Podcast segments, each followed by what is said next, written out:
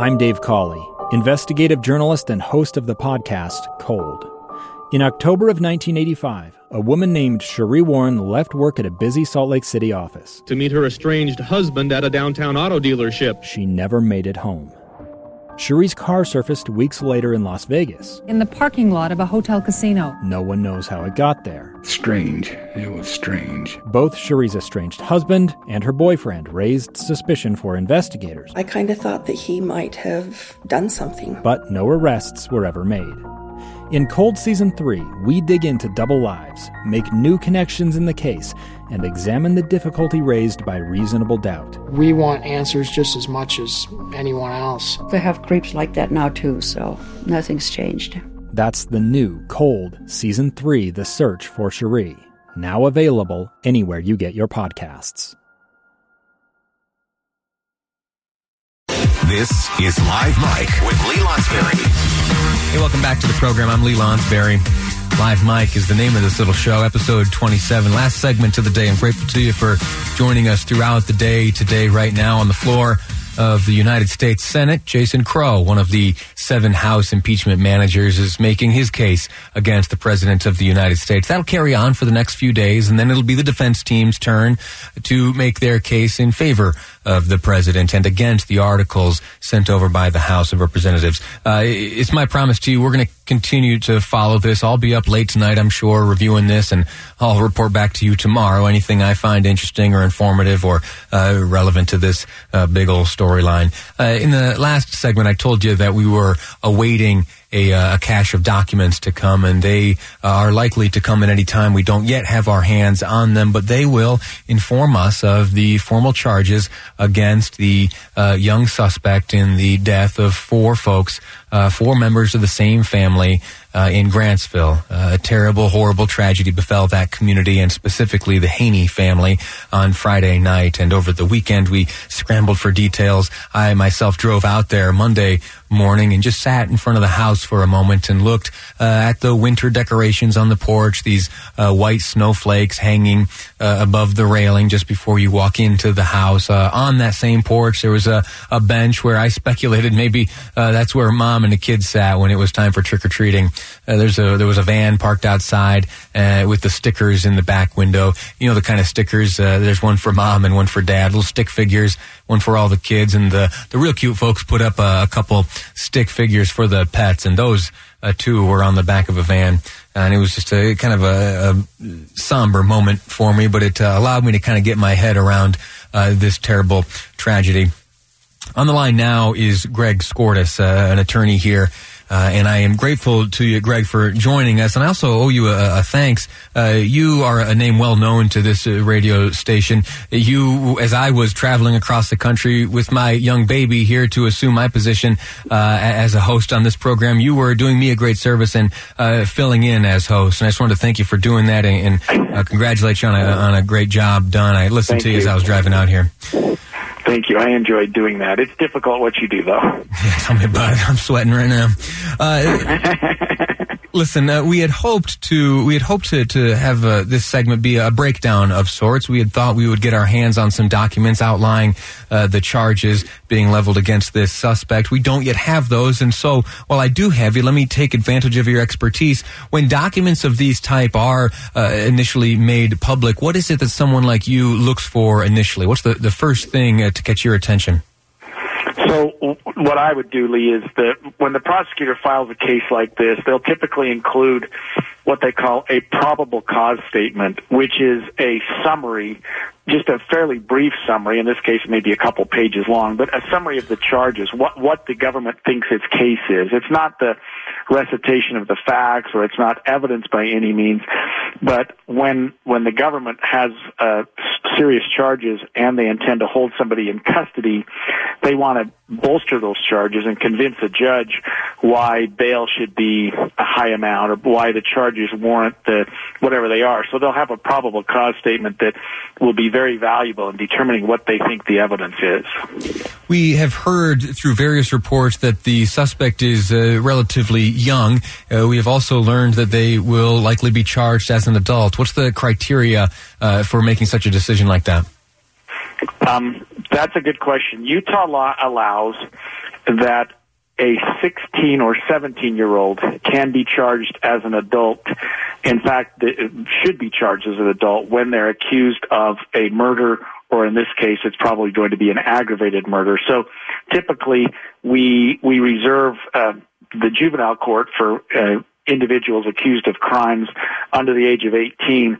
But Utah allows what we call a direct file. In other words, they don't even have to start in juvenile court. They just file in the adult court system when the individual is 16. And my understanding um, from the Tooele County Attorney's Office is that the accused here is a 16 year old uh, male. And so they'll just file directly in the adult court they'll bypass the juvenile court altogether. Understood. Uh, capital punishment is a legal penalty here in the state of Utah. Could it have? Uh, could it come into play in this case? It cannot, and and and and this is an egregious case. I mean, if this kid did this crime. Uh, and he was 18, he would clearly qualify for capital punishment for the death penalty. But our uh, Supreme Court, the United States Supreme Court, has said that this, the death penalty is reserved only for adults. You cannot execute somebody for something they did while they were under the age of 18. That violates what we call our cruel and unusual punishment clause of the of the Constitution, and it, it wouldn't be something that would be on the table. That doesn't mean that he wouldn't get the alternative to that, which is life in prison without the possibility of parole but he he would not be a, a, candidate for the death penalty under state or federal law. Understood. Uh, once these documents are released uh, for the accused, what is the next step in their legal process?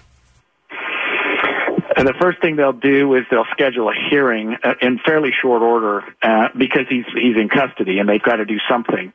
Uh, that hearing will be to determine uh, three things really. One, what his custody status will be. And I'm sure that they're going to ask for either no bail or such a high bail amount that it's impossible for him to get out. And then uh, the appointment of counsel. Does he qualify for a public defender? Is his family going to hire somebody? And then the last thing is just to schedule uh, what's called a preliminary hearing, an evidentiary hearing to decide if there's enough evidence to go forward with trial. And there'll be some intermediate hearings in the meantime, but he'll probably be brought before a judge if the charges do come down today, which I expect any minute, he'll probably be dropped before a judge uh, tomorrow or Friday. Attorney Greg Skordas, I'm grateful to you for joining us. Thanks for making this all clear for us. And thank you for all the service you do to our listeners. I know you appear on a number of the programs here and you are uh, the go-to guy with the go-to mind. And I uh, expect that once we do get our hands on these uh, documents and we have a chance to comb through them, we'll be calling you again uh, to see, to get your analysis. Again, uh, Greg Skordas, I'm grateful to you for joining us on the program. Thanks so much, Lee. Alrighty, listen, just a few more moments left in today's program on the floor of the House Senate right now as I monitor it. It's Jason Crow.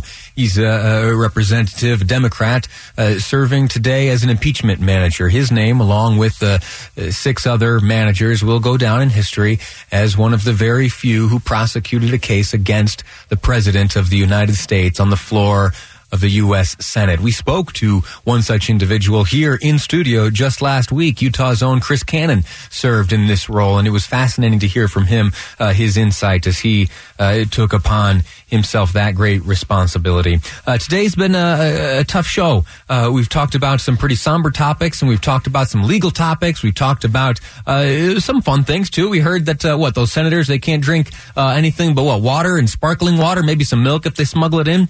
that's kind of interesting. Uh, we also talked with Utah Representative Craig Hall, who this morning appeared at a press conference uh, on day one of a new rule taking effect here in the state of Utah, which outlaws conversion therapy.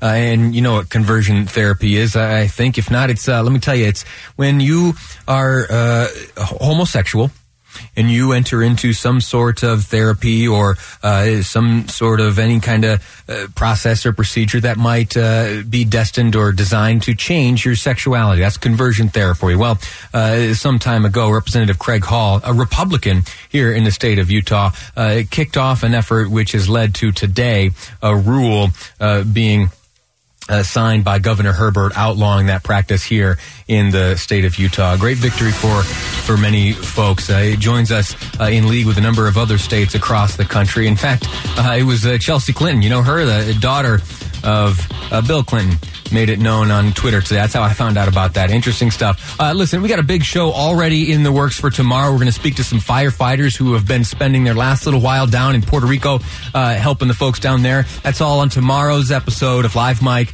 and I'm Lee Lonsberry. A gun in the face. Then all of a sudden, they all kind of lined up. They pointed their guns at me. And this is the point where I thought, I'm going to die today. Started two years of horror for an American in Venezuela. They said, You need to give us your phone and get ready because you're coming with us. I'm Becky Bruce, and I spent a year researching and piecing together Josh and Thamy Holt's story about their ordeal in a notorious prison. That's when everything started to turn bad. We had another pound on the door. Boom, boom, boom. And there was the police once again. You can binge all of the episodes of Hope and Darkness on KSLPodcasts.com or wherever you get your podcasts.